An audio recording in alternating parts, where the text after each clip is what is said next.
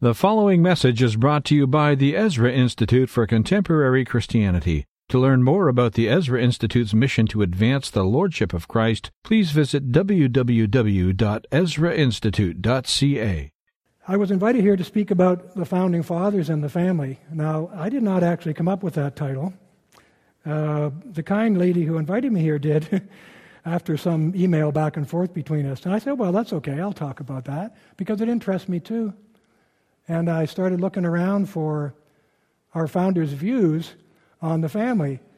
And the first book, the first book I reached for, sub, subtext, flagrant self promotion again, is a book called Canada's Founding Debates, of which I was the managing editor in the year 2000. I think it came out in 2000.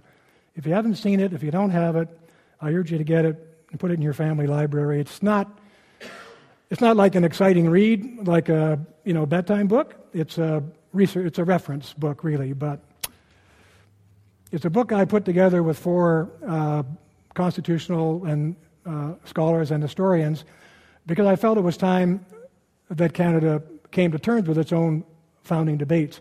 And everywhere I went, I couldn't find them.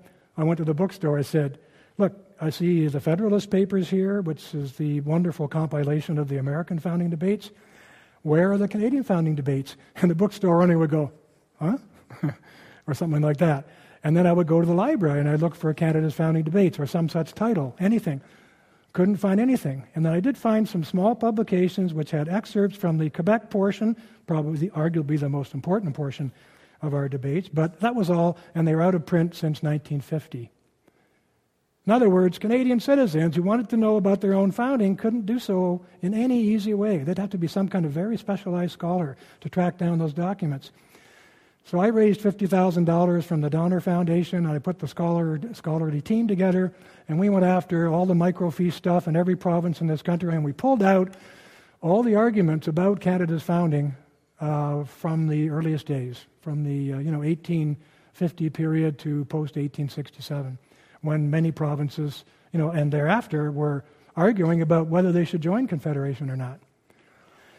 So anyway, that's a promo for that book. I think it's you cannot be a scholar of Canadian history, Canadian constitutional history, uh, Canadian early law, uh, Canadian, even Canadian culture, certainly Canadian politics without having that book in your library. So, and I liked it because doing it because it was a profoundly conservative act before that time, any student in a Canadian university who was taking a course in Canada's founding just simply had to believe what his professor told his or her professor told him. You know? Oh, take notes and so on. Run around for various secondary sources, sure, lots of that. But to actually get a real hard look at what the founders themselves were actually saying and arguing, no way.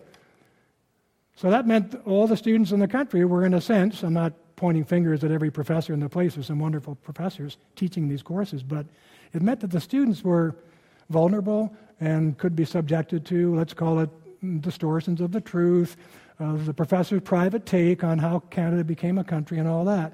So the book was a profoundly conservative act because it put in the hands of young Canadians the raw material, the real history, and the real speeches. And some of them are beautiful, very moving. I won't say you will you'll be close to tears, but you might. Especially when you realize that these people stood up and they spoke these words without notes in open assembly. Some beautiful language, profound thinking, and very interesting roots. Back to the family question. I opened the book because I knew there wasn't much on the family and I couldn't find anything. An occasional reference, perhaps, to some founder's family when he was arguing some point, but nothing about what the founders felt about the concept of the family in society. And then I went to some of the American sources because they were all British colonists at the time, like before the American Revolution and before our own founding. They were all British colonists. So the question was, what did people who came to North America feel about the family? And I just want to talk a little bit about that. First, I have said there's hardly any mention. I researched the U.S. Constitution, the original British North America Act, and the modern, our own Charter of Rights and Freedoms, which was created in 1982. Uh, a troublemaking doc- document in many respects in my mind, but I'll get to that later. You can't find the word family in any of those documents. Wow. How can it be that all of us whose lives are formed in families who have such passionate feelings, uh, you know, for our, for our families, how can it be that the word is not even mentioned in our founding documents? I think it's, well, it's amazing. How come? Well, I think one of the reasons is that the people who put those early documents in particular together took it for granted. It was a general assumption of all civilized people who articulated these arguments in the Western world and probably every other wor- kind of world too, that the family um, is a core um, organism, so to speak, a core social structure about which there was not much argument. Of course, it was heterosexual, heterosexual union. This idea of homosexual marriage would have absolutely flabbergasted our founders. Um, probably would have accused us of being a very sick society for even entertaining these kinds of ideas. But the long and short of it is that, as I say, there was hardly any mention of it because it was taken for granted as, a, as the core social reality of all human life. Uh, and I, I think that was also linked to the notion of the Protestant variation of Christianity, because the stress in that form of Christian belief was on liberty, uh, right from the Reformation forward. Uh, a famous uh, British historian named Gooch, I forget his first name, wrote a whole book about this, and in it he, he said, uh, and I remember this, he said, the modern democracy is a child of the Reformation. And what he was getting at was that the Reformation inflamed people with the notion that they could find God personally, uh, that it was a personal search uh, personal uh, discovery, and that they needed to be free to do that. So there were all kinds of religious wars, of course, throughout history, especially during and after the Reformation on the European continent and in Britain. And uh, of course, the Puritan founders fled to the New World to create, you know, the New Jerusalem on our shores, the perfect Christian society. And all that is true, but the, the root of the whole thing was the stress on liberty you know, you couldn't really find the true faith unless you were free to do so. You couldn't really become a moral human being unless you had freedom of moral conscience to follow your God, follow your biblical uh, direction. Uh, and so this was, became rooted to the notion of what it was to form a free country. I will come back to that. Uh, because in those days, the idea of freedom was not associated with the individual. It was associated with the notion of a grant of freedom to individuals to bind themselves to their societies. It was not related in any way to the notion of individual autonomy. In fact, I would say you could write an interesting paper on how the, our modern notion of individual freedom and autonomy might have been conceived in those days. And I would say they might have said that it was a kind of social sickness.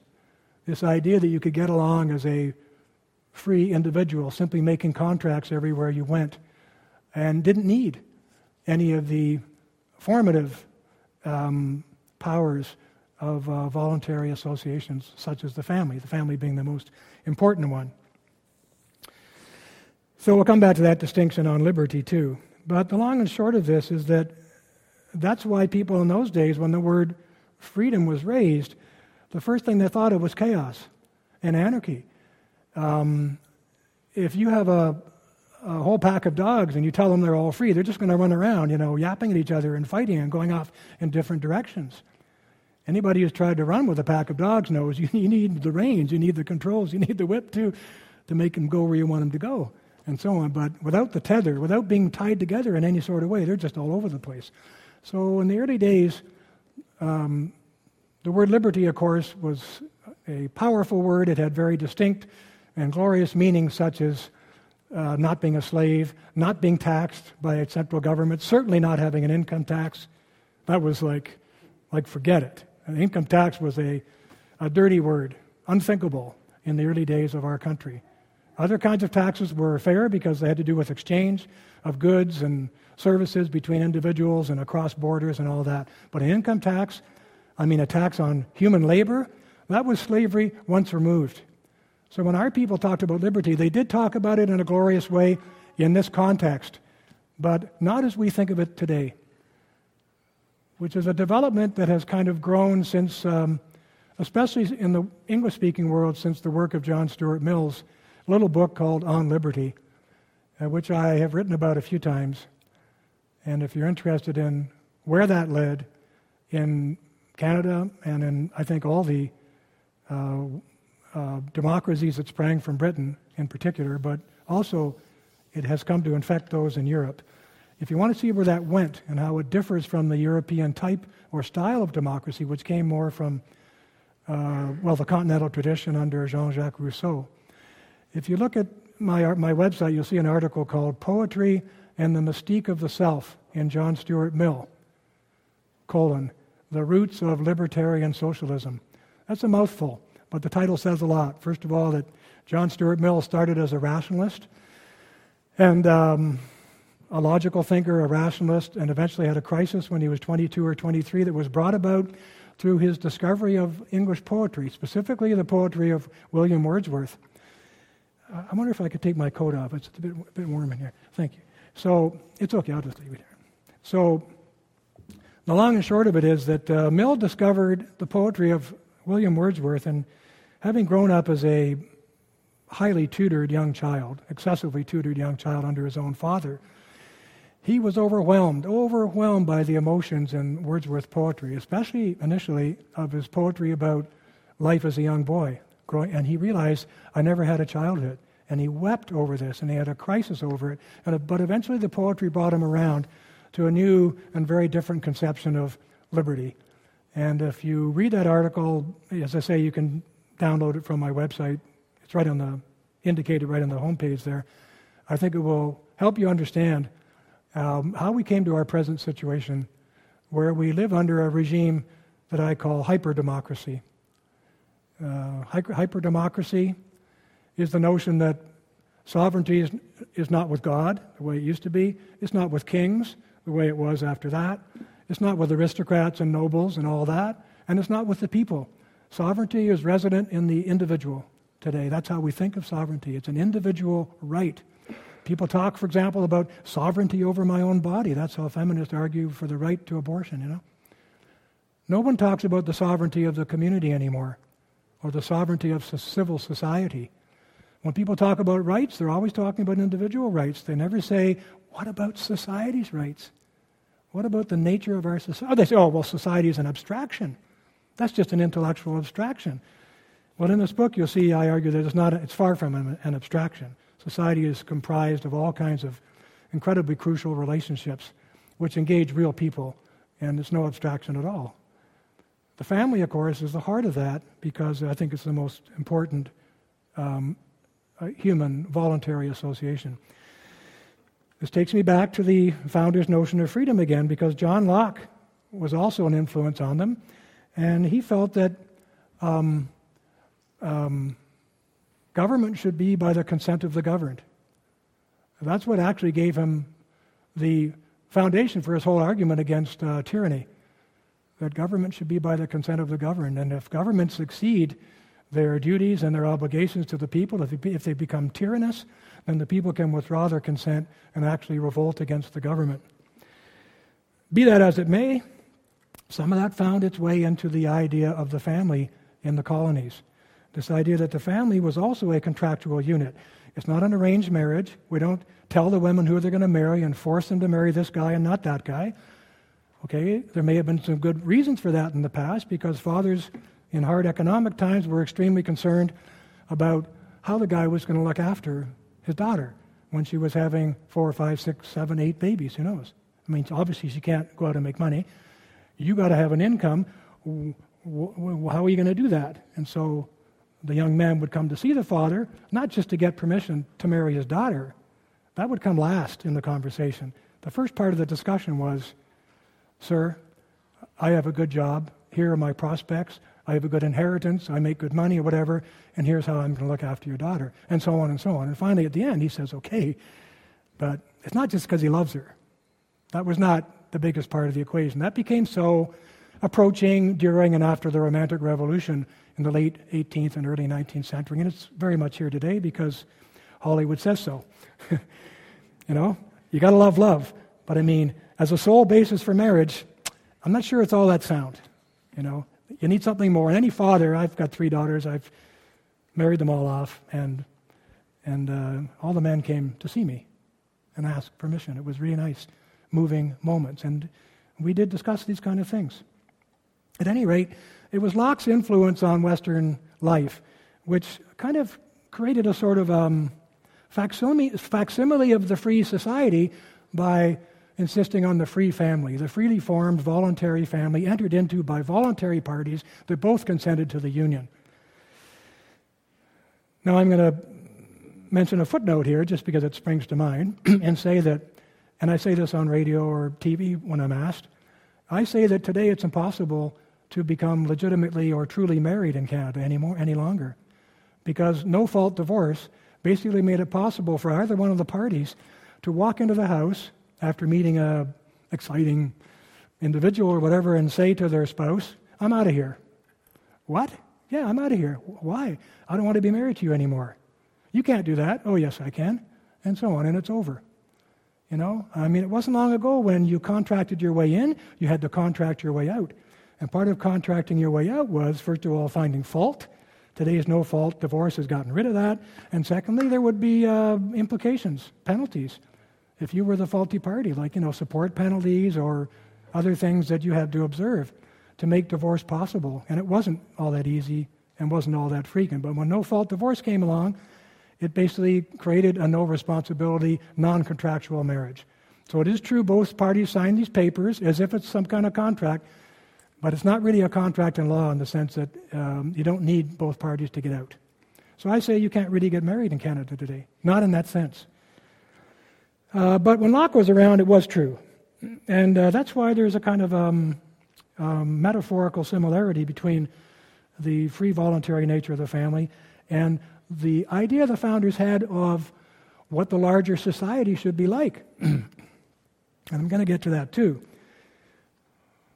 uh, if you're interested in the difference between that British view of the family and of society and the European view, uh, which you'll find in that article I pointed to you on my website, because I talk about Rousseau in there too, and the difference between his idea of democracy and our idea. Here's the basic difference the British view rested on the notion of the consent of the governed. It was about majority rule, that's true, with caveats, because one of the things our founders feared very much was raw democracy.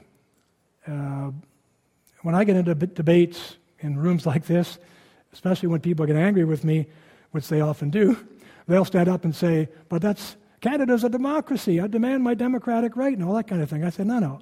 Canada was never started as a democracy, and it was never intended to be a democracy in the pure sense that you are implying. Our founders were frightened of democracy raw democracy because, because why? They'd just seen a horrible fratricidal civil war in the American Republic, which rested on the notion of democracy. And they just, in living memory, was the absolute disaster of the slaughters of the French Revolution, which was the most um, ideological democracy the world had ever seen to that point. So our founders were very leery of democracy. So they said, okay, we don't want to push the people around. we believe in consent of the governed but we're going to qualify it. We're going to give them representatives. We don't want them to vote directly on the laws. We don't want you and you and you making laws. We want you to vote for somebody who's smart enough to make the laws on your behalf. And then we're going to put a Senate over top of these people, full of wise, informed, aristocratic individuals who own a lot of land and things like that. In other words, who have a stake in the country. They're not just passing through on the way to Louisiana, you know what I mean? So we're going to have them oversee the laws, and they can send them back for refurbishment, polishing, changing if they want to, et cetera, et cetera. And no, you're not going to elect your judges because um, you start electing judges, and pretty soon you're going to have Democratic judges, Republican judges, conservative, liberal, whatever. And you're going to have party factions in the courts.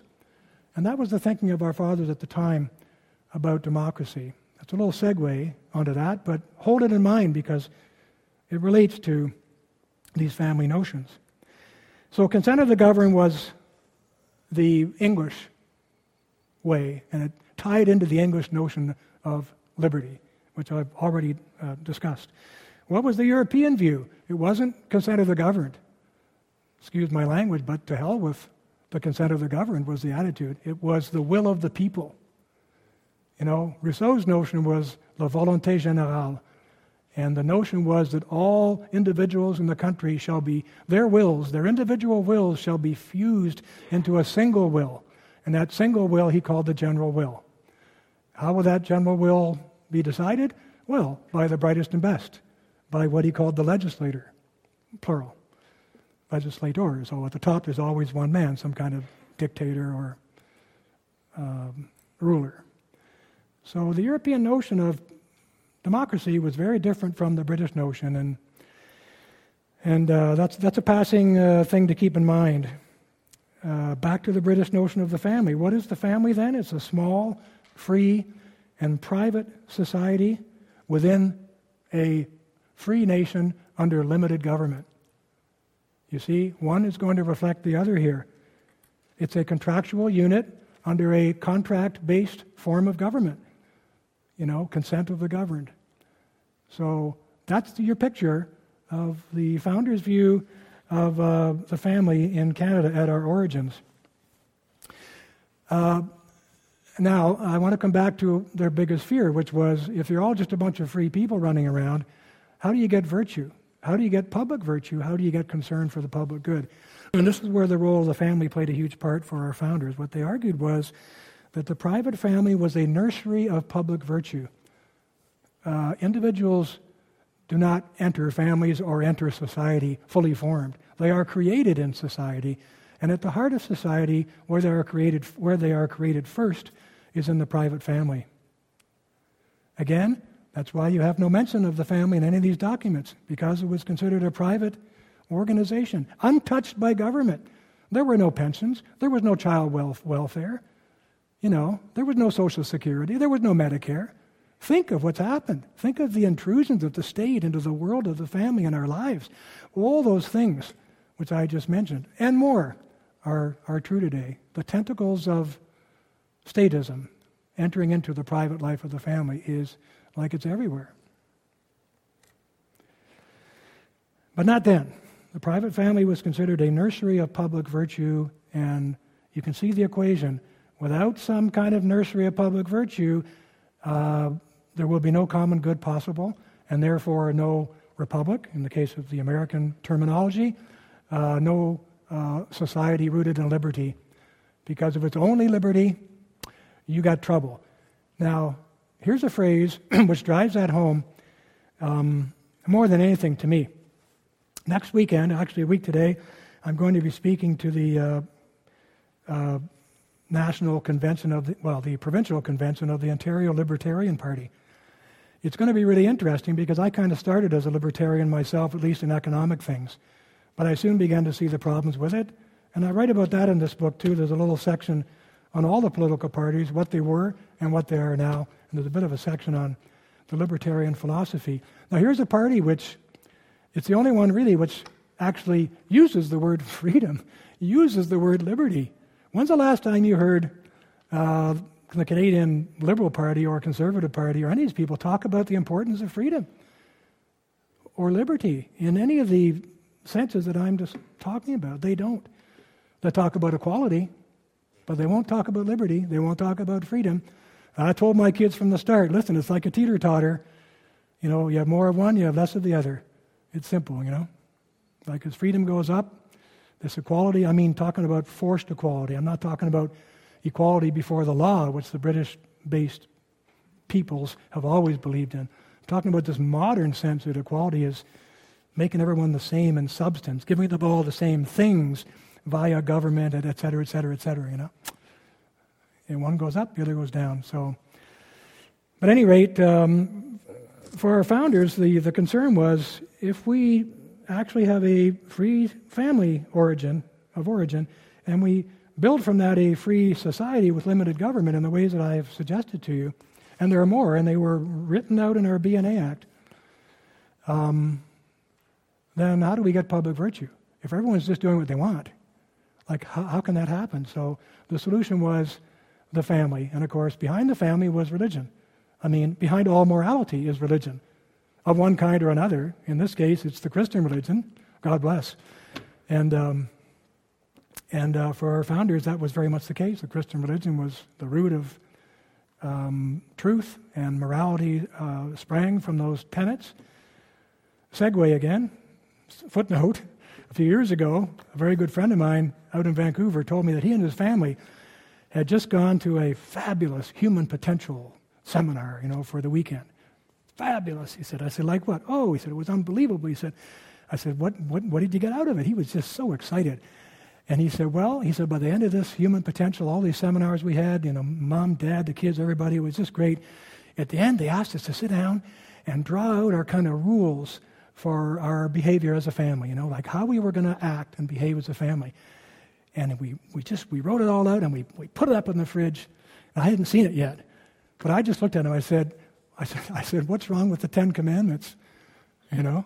And you should have seen him. Like it was just like a shock. Like his, his, his jaw dropped.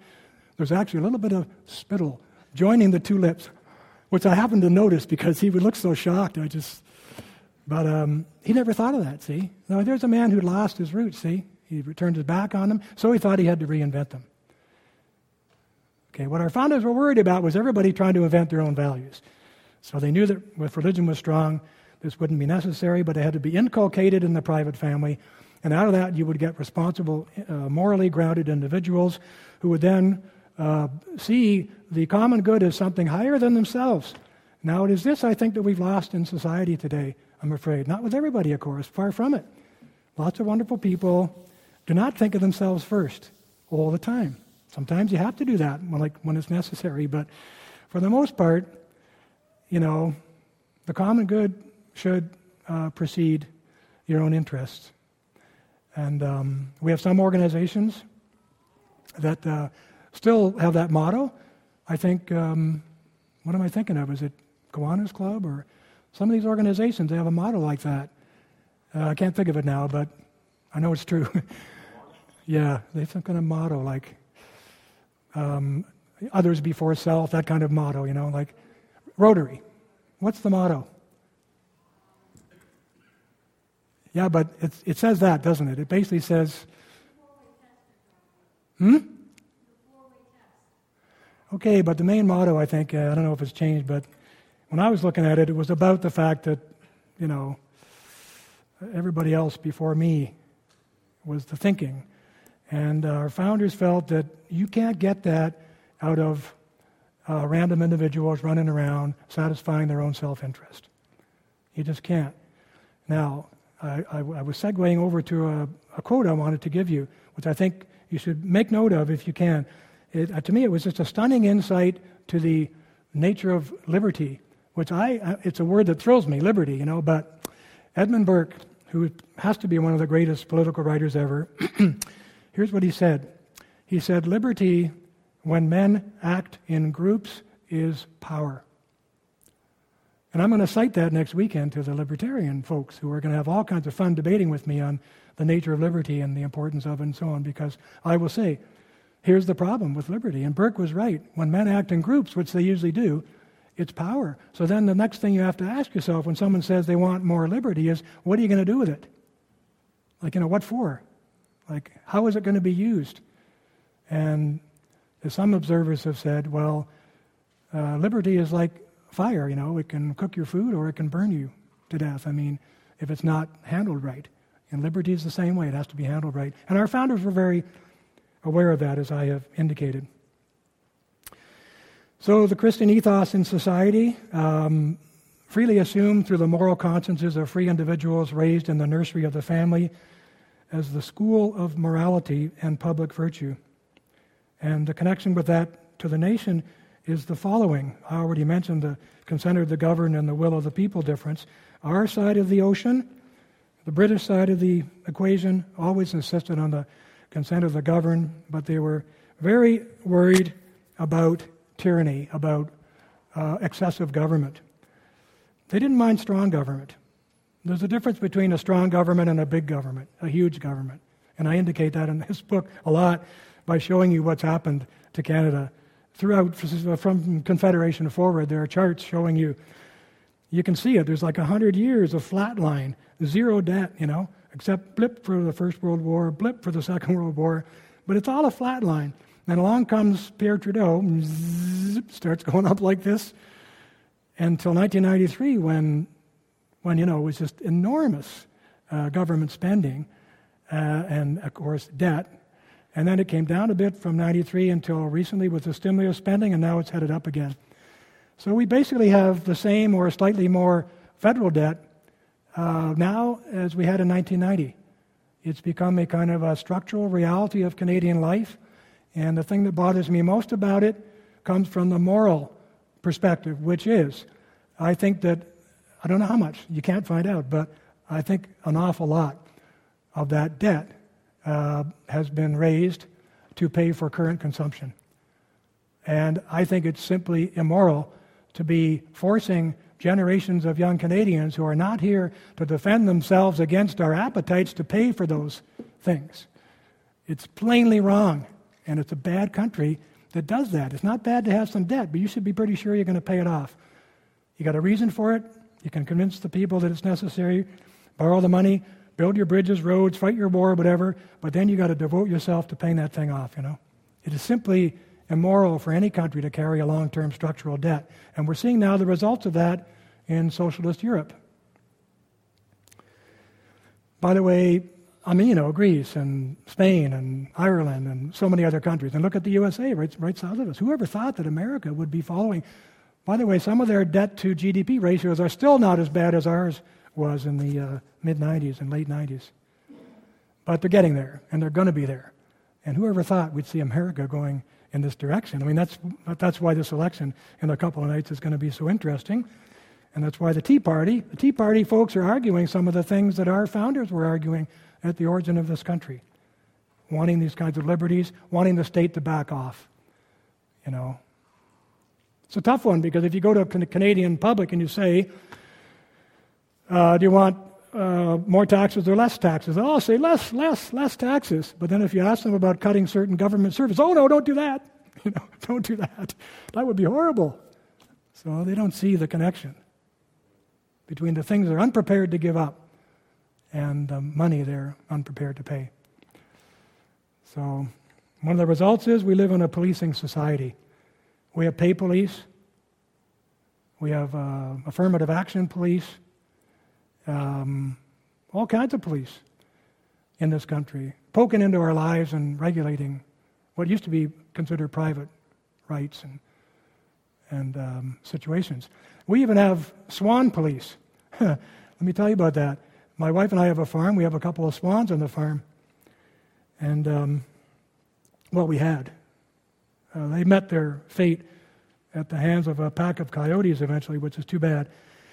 But we had these lovely swans, and uh, one day we were just minding our own business, doing some gardening, and in came this very fancy, shiny SUV, like a Cherokee or something, you know. Out jumped these two uniformed officers with, you know, the Stetsons, hats, whatever, uniforms, the whole thing, Wildlife Canada, or something like that. and they presented my wife with a $240 fine for uh, keeping swans without a license. It was a $10 license. Uh, and uh, so the situation was my wife, I said, don't pay it. You should fight it, resist it, go argue with him, whatever, but she's a good citizen. And she said, no, no, I, she said, I think the woman who gave them to us told me there was a license. I just didn't bother applying. So she paid a $240 fine. But my question, besides the ridiculousness of making somebody who's keeping swans, feeding them, protecting them, and all that, was these people driving in in this $55,000 SUV with brand new uniforms on, they probably paid 60,000 a year each to do this kind of thing. I mean, I could hardly believe it. We, we even have temperature police in this country. We do. We have temperature police. In a building I used to own, we had uh, lots of office space that was for rent, and I used to get calls from this one office in particular. There was a kind of a wall down the middle of that office, and there was a woman on one side who used to dress kind of skimpy, and the woman on the other side would dress, I would say, reasonable, you know. And I would, it was a riot. Would, my secretary and I would laugh about it because we would get these calls often on the same day. The one woman would call and say, "It's too cold. It's too cold. Can you turn up the heat?" And the other woman would call and say, "It's too hot in this office. Can you turn down the heat?" I guess they, they weren't relating, you know. And so eventually, I just said, "Look, you got to decide: is it too hot? Is it too cold? This is the same office, and so on and so on." Well, the skimpy dressed one, I guess, wasn't very nice. And one day, true story, temperature police came to my office. Some bureaucrat who worked for the um, Ontario Environment Ministry or Ministry of Environment came to my office.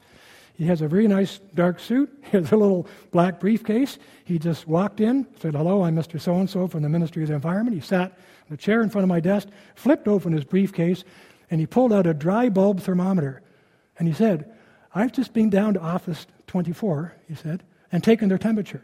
And that office, he said, is one degree above recommended temperature, meaning recommended by his ministry, and so on.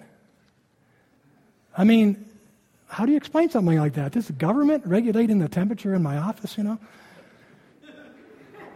so I said, Sir, I said, I'd like to ask you to leave. And as you leave, I want you to think about something. I said, That woman's lease is coming due in a couple of months. I said, And I'm not going to renew it. And she can thank you for that. You know, troublemaker, you know. Troublemaker. But our lives are pervaded by these kinds of presences, and um, human rights tribunals are people who are policing speech, mostly. I think sometimes they've done some good. Maybe. I can't cite you any, but I'm told they do. Um, but they are nosy busybodies. My friend Ezra Levant, you know his name, has had plenty of experience with that, wrote a book about it. And um, brave guy. He goes into his human rights tribunal hearing, he takes in a video camera. And the woman says, Hold it, you can't film this. And he says, Show me the law that says I can't. And she couldn't. So he filmed the whole process of them interrogating him about him publishing the Danish cartoons, which he did in a, the Western Standard Journal magazine. So he filmed the whole thing. He leaves. He puts it on YouTube. There's 500,000 hits in the first 24 hours, you know, and they got embarrassed and he, he pushed back. See, by the way, I encourage you to push back at that kind of thing. You know, wherever it's reasonable, it, it needs to be done. So that's, that's a meandering way of getting to my notion of government and sort of what's happened here, you know. Um, what was the meaning of government to those founding fathers who were forming those founding families and contributing to the notion of public virtue through their children, raising their children property, properly? By the way, segue again, the word happiness was part of how they raised the children. In America, it was put right in their Declaration of Independence. You know, the pursuit of happiness. It didn't promise them happiness. It didn't say you shall have happiness as a right of a citizen. It said you have the right to pursue happiness. But what did happiness mean for those people? I submit it did not mean a, it did not refer to a sensation of feeling good. It wasn't about feeling good. It was about the habit of acting rightly, the habit of behaving correctly. Uh, and the notion was that if you are a virtuous person, you will be happy. But if you're not virtuous, you probably won't be happy. And you can't get to happiness by not being a virtuous person. Didn't mean being a goody goody two shoes, you know what I mean? It meant by, you know, living by your religious and moral beliefs and the Ten Commandments and the whole thing, which is pretty good. but uh, it was not about feeling good, is the point that I'm making. It, and it wasn't about feeling good until probably the last century. Even the early part of the last century, I don't think it was, because we had more of a sense of uh, public virtue. At any rate, our founders needed to put together a government based on these tenets and these forms of thought. So they did. It was called the British North America Act. I don't know a lot about it, but enough to write a little bit about it. It's in this book especially in the first chapter, which is called Canada's Regime Change. Hey, so that's a term which has been tossed around a lot in the last 10 years, ever since 9 11, because the Americans and others have gotten involved in so called regime change. Um, but I think Canada went through a regime change from the mid 1960s well until today. And that regime change was kind of crystallized and um, symbolized uh, by the advent and, uh, of the Canadian Charter of Rights and Freedoms, which for most Canadians, they love it. They think it's a great document.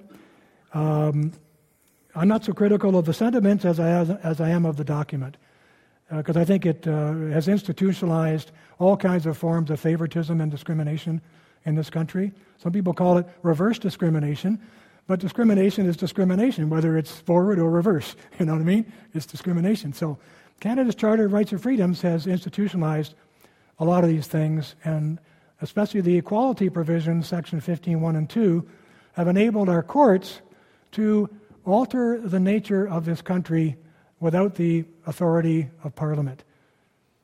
Without the authority of Parliament means without the authority of the people.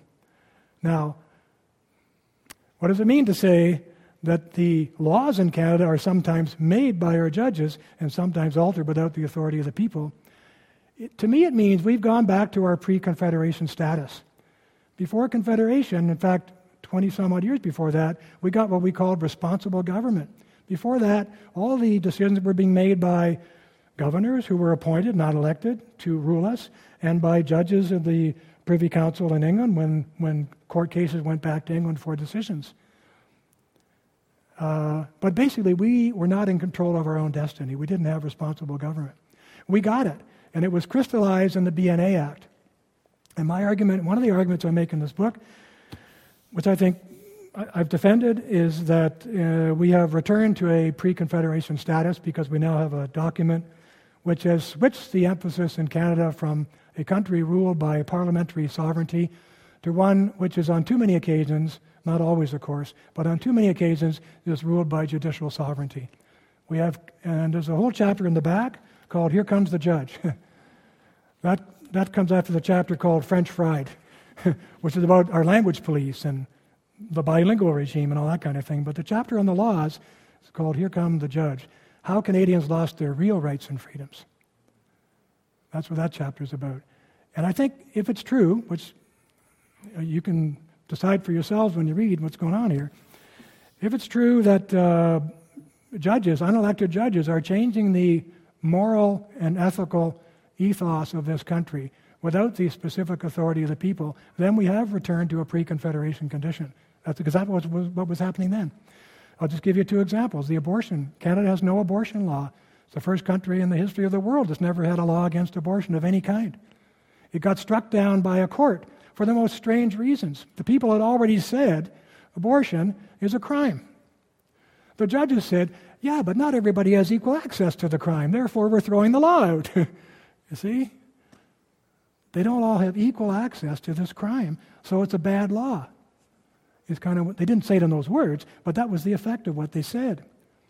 So Canada ended up, even though you cannot point me to a poll of any kind in this country, an honest poll which actually states the case, do you accept abortion on demand right up to the moment of natural birth? Do you accept that? Canadians do not accept that. They have never accepted that. Lots of them will say okay in the first trimester, okay for certain cases, or certain percentage will say no way at all, and so on. But we don't have any polls in this country which indicate that the Canadian population has ever accepted abortion on demand, which is the regime we've been living under since 19, was it 88, 89, the Morgentaler ruling? 88. So I say the people did not make that decision. The courts made it. Now, we had a right as a people to come back and make a new law, but we've never had the guts to do that because we figure our judges will just shove it, shove it back at us. You see? That's just one example of making law from above. It's almost like we've arrived at Plato's totalitarian state, which was not an egalitarian state, by the way, but it was one ruled by philosopher kings and queens that he argued for. Why did he argue for it? Well, he argued for it because he said, look, the law of degeneration is always at work. Societies, civilizations rise, they level out for a while, and they fall. Maybe we can put together a society where that will not be the case. So he basically said to himself, we can devise a, cor- a form of code law, and we can plop it on top of the people, and we can have philosopher kings and queens interpreting the code for all the people so everyone gets their lives run the same way, you know, and. Um, We'll have a perfect society which will rise and stay there and it won't go down. One of the institutions he pointed his finger at, which he said was responsible for society's declining, was the private family. Why did he do that? He said, because some families are rich, some are poor. It's terrible. Some are smart, some are stupid. Some are hardworking, some are lazy, etc., etc., etc. Some are moral, some are immoral. It's all over the place, he said. So we got to regulate that. So we'll take the kids away from their families when they're very young and we'll raise them by the state. That's what Plato argued for. Well, the last person who argued that out loud as a prime minister in this country was Brian Mulroney, a conservative prime minister. I got so angry when I heard him do that, I wrote him a letter because he sent me a fundraising letter. So I wrote back and I said, You're too pink. I said, If you don't get more blue, you're not going to see any more of my green. you know?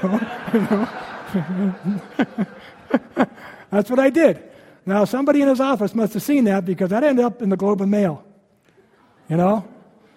And um, a lot of things came out of that Globe and Mail piece, but that's where that little, that's where that little statement meant. But um, yeah, Mulroney was the last guy to argue that. And I'll just bring you back to a personal note because when I ended up in my publisher's office in the way that I told you, um, he asked me, he said, Well, we're liberals, but we, we should publish books like this, but we don't know you. We don't know what you're like, like your character. Can you tell us something about yourself? I said, Like what? Well, Mulroney was just doing this thing, you know, and he said, Well, it's going to be four billion a year. It could have been ten. Nobody had any idea. And he said, Well, like national daycare. What do you think of that? I said, Well, let's just say you'd have to drag me uh, stark naked across this country behind a team of wild horses to get me to a, agree that a government daycare is better than a loving mother and father in, the, in their home. Well, he says, I guess that tells us what you're like. And that's when he said, We'll do the book, you know. But um, I've just given you some indication here of the, because we haven't got time to go into all that, but the historical roots of the anti family movement in the Western world started in a major way with Plato, especially in his Republic, where he did advocate uh, taking the children away from the families, raising them in government daycare, getting rid of the ones that weren't too healthy, you know, push them over the cliff and all that. So, modern abortion, uh, same thing. And then um, uh, letting the mother and uh, he said the children should not know their mothers or their fathers. They should be raised by the state. Uh, the Israeli kibbutzim are a bit of an indication of the same kind of thinking, still here in modern times. So, you know, I've always said when people ask me, because it is true, as you saw in your flyer, that the first thing that got me going on the war against the family was when I saw the Phil Donahue show. And somebody on his show said that uh, when he asked him what the definition of the family uh, was, somebody said any four people seen together on Donahue. You know? So right away I thought, boy, there's something wrong here, and this is crazy. Because my definition was a married mother and father living together with their dependent children. Simple, clean, clear, and so on, you know. But uh, the war started back then, and it continued through uh, Western uh, civilization, right up through Rousseau. Uh, the French Revolution under it wasn't under Rousseau because he was dead by then, but his social contract was the Bible of Robespierre. In fact, he went to the guillotine with that thing clutched to his chest because the revolution ate him up and took off his head, even the revolu- of, the, of the first revolutionaries. But they were very anti family. Uh, the family was what they called, uh, well, an intermediate uh, institution. And intermediate institutions had their own rules, their own laws, their own ways of raising children, which had nothing to do with what the state wants. And so we got to get rid of them. Or, okay, parents still got to breed for us, and kids got to be fed and clothed and put to bed at night. But that's about it. And we're not allowing any more family influence if we can help it. That was all, th- all through, shot through the French Revolution, uh, revolutionary documents. And then you come up, of course, to modern radicals who are basically saying the same thing. If you look at, uh, well, I think modern feminism in particular, uh, I say that, uh, uh and one of the things I ask in this book is how did femi- feminism get co opted by radicals? Like it started out as kind of a pro woman movement. Almost right away, it got co opted by radicals in this country. You'll see some shocking quotes on it in this chapter on feminism here. Like, where they're basically saying that, that um, you know, we'll never have equality until we see the end of marriage and the end of the, of the natural family, you know, that kind of thing. And where their whole animus was to destroy it.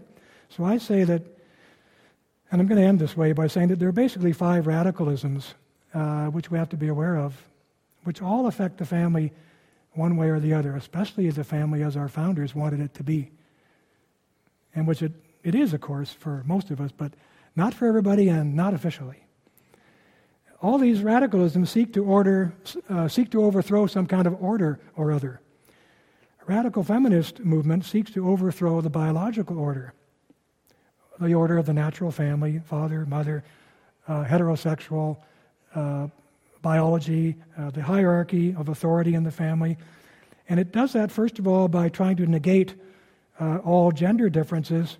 It argues, for example, that gender is constructed, not natural. It's a joke. It has to be a joke, but I mean, that's the way the arguments go, especially in postmodern thought. And um, it argues for getting rid of the uh, consequences of gender. Um, one, uh, there's several ways you do that. You do that with pay equity regulation, which uh, tries to make the pay of all women the same as the pay of all men in the same types of job. Uh, not giving any credence to the fact that most of the differences, almost all the differences in pay levels between women and men in our society have to do with marriage and the choices people make because they decide to get married. Most women who decide to get married quit full time jobs or change full time jobs or refuse promotions or ask for more time off to raise their kids, et cetera, et cetera. And most men who probably refused a promotion because they were just having a good time, Susie tells them he's pregnant, that she's pregnant, and all of a sudden he goes, Whoa. And he runs to the boss and says, That job, that job you talked about last week that I said I wasn't sure about, I take it. I'll take it, you know, because he knows more money, you know, kids coming, like the whole thing. So you get this separation in pay levels between males and females as long as they've had marriage in their lives. But the fact of the matter is, in Canada, is that never married men and never married women have always made exactly the same wages in Canada at whatever age level you're talking about. It's marriage that makes the difference. At any rate, they wanted to get rid of the effect of marriage, so they argued for pay equity, married or not. They would force people to pay. They, by the way, the pay police came to my, to my company. It did that too. I had all these police visiting me. And they came and they said, Your kitchen, uh, you know, the woman in your kitchen, we loved her. Her name was Maureen. She's been there for like 20 years. And she loved all the customers, and it was great, you know. And he says, um, We've looked at the pay scales in this company. You, know, you should be paying her what you're paying your maintenance man. And I said, Look, the maintenance man, he gets up at 5 in the morning, it's 35 below, he goes on the roof, there's a gas leak, whatever. I mean, I don't think she wants to do that. So she didn't apply for the maintenance job, sir, you know, and so on. And he doesn't like cooking, so he doesn't apply for the kitchen job. I said, When we advertised the job in the kitchen, 100 people lined up. Most of them were women, not all of them. When we advertised for the maintenance job at her rate, nobody lined up, nobody came, so we had to raise the the pay. Still nobody came. Finally, when we raised it enough, we got four or five mechanical people with mechanical licenses lining up for the job. You know? Well, we've, we've assessed the job and we think that her job is the same as his job, and here's the score. They used the hay scale, the whole thing, and we rated it. And here's, here's our, we, we order you to pay, I said, to pay her what you're paying him. And I said, well, if you order me to do that, I said, the price of those hamburgers will go to $12. Well, today that's not a unusual, but 20 years ago, a hamburger was $3 if you're getting a really big one. And I said, You're going to, I have to raise the price of hamburgers to $12. I said, Nobody will buy a $12 hamburger in, the, in our restaurant, and so we'll have to close it down. So she won't have a job. Is that what you want? And this is the way the discussion went, you know what I mean? Anyway, in that chapter, I say that the radical feminists and their attack on the family, and maybe I'll just close there, uh, is orchestrated through these three main programs the pay equity program, which is meant to remove the differences between men and women in the, in the free market for all kinds of perverse reasons, as I have explained. And then there's the uh, abortion uh, movement, which is meant to um, uh, permit women to have only children they want and not children they don't want, so that it's okay to quit your job and take or, or take less pay or whatever if you want your child. But if you're forced to have the child because it's just nature at work, well, that's not a very good thing. That's not very feminist. And so we must have abortion on demand. That was the second program. And that was meant to remove the biological consequences of human fertility. Okay? The third program was national daycare. And the idea there was if we can have a national daycare program, and, and when they brought it in, and they'll try it again, they're always trying it, they were talking about any woman. It didn't matter if you were a Rosedale mom with a mink stole and a tennis racket on the way to the club you could drop your kid off for X dollars a day at government daycare. That's a very different situation from someone who's truly needy and has to have some kind of daycare, you know, to make ends meet. But the feminist program was no, it should be for all women, it should all be tax funded. So all three of those programs were aimed at removing male female differences, both biologically and uh, in society and reproductively. And they were all attacks on the family, uh, as our founders uh, hoped it would be. So I'm wrapping up now, and I want to thank you for um, having me, and also to say that if you want to change this kind of thing, you have to get informed. You really have to get informed. You have to have your arguments well sorted out. Um, sometimes when I give speeches like this, someone will stand up and say, Mr. Gairdner, I'm outraged by what you're saying. Usually a radical feminist. And I say, I say, you couldn't be more outraged than I am. So what's your, what's your point? You know, like what's, what's the argument you're trying to make? As opposed to, why are you attacking me personally, you know? And then I say, you know, I don't believe you're a bad person. I don't believe people on the left are bad people at all. I think they're very idealistic. I think they're good people with bad ideas. There's a difference between a bad person and a good person with a bad idea. So I say if you want to swing them to your point of view and you're persuaded it's the best point of view, you have to give them a better idea. A higher idea, usually, because what they're looking for is a noble standard by which to judge, uh, guide their own conduct. You have to give them a better idea. Where do you get your better ideas? Excuse the immodesty, but in books like this, in books like The War Against the Family, and there's many other books. There's all kinds of great authors around and people who can help you figure out uh, what the ideas are that you need to give the people who are presently poised against the uh, health and vigor of your society and against uh, the family. So, so the issue is, you know, are you going to sit down for more taxes, more government, more transfers of family functions from families to government and all that kind of stuff? or stand up for strong values, responsibilities, clear principles, uh, the family as the heart of society, and so on. It was Burke, as you know, you've all heard it, was a great line again when he said that the only thing necessary for the triumph of evil was that good people do nothing. He didn't say good people had to do bad things. He just said all they have to do is nothing, and the forces of evil will, will push their way across the table until all the good folks fall on the floor you know, and then there's only the bad guys on the table. So that's my speech, and thank you for having me. Thank you for listening to this message brought to you by the Ezra Institute for Contemporary Christianity. Please feel free to share it with friends, but do not charge for or alter the material in any way without the express written consent of the EICC. Thank you.